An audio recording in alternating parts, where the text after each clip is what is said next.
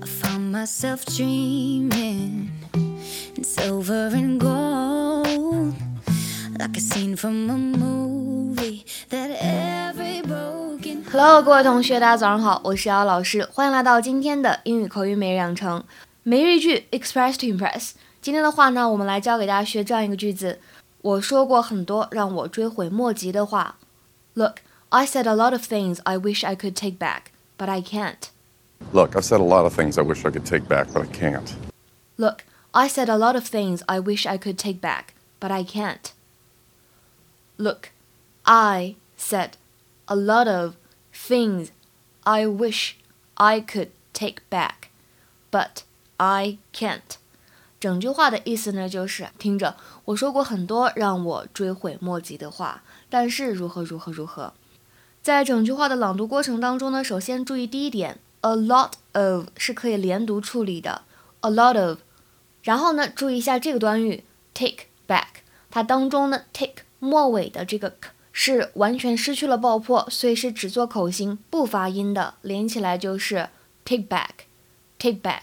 那么整句话呢比较长，有一个地方呢一定要停顿一下，就是这个 but 之前呢一定要稍微停顿一下。I have got a good feeling about this. This is going to be your sport. Last year, you said basketball was my sport. Look, I've said a lot of things I wish I could take back, but I can't.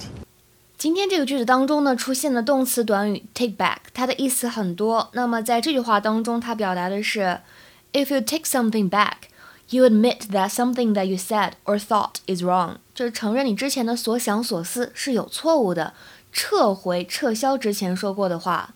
比如说，我们来看一下这个例句，非常的简单。 Take back what you said about Jeremy. Take back what you said about Jeremy.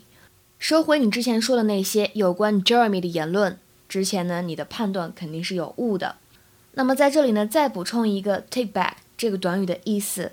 If you say that something takes you back, you mean that it reminds you of a period of your past life and makes you think about it again，让人回忆起以前的事情，这样一个意思。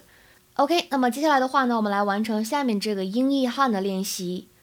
尝试翻译以下句子，并留言在文章的末尾。That song takes me back to my miserable adolescence. That song takes me back to my miserable adolescence. That song takes me back to my miserable adolescence. OK，那么今天的分享呢，就先到这里了。See you.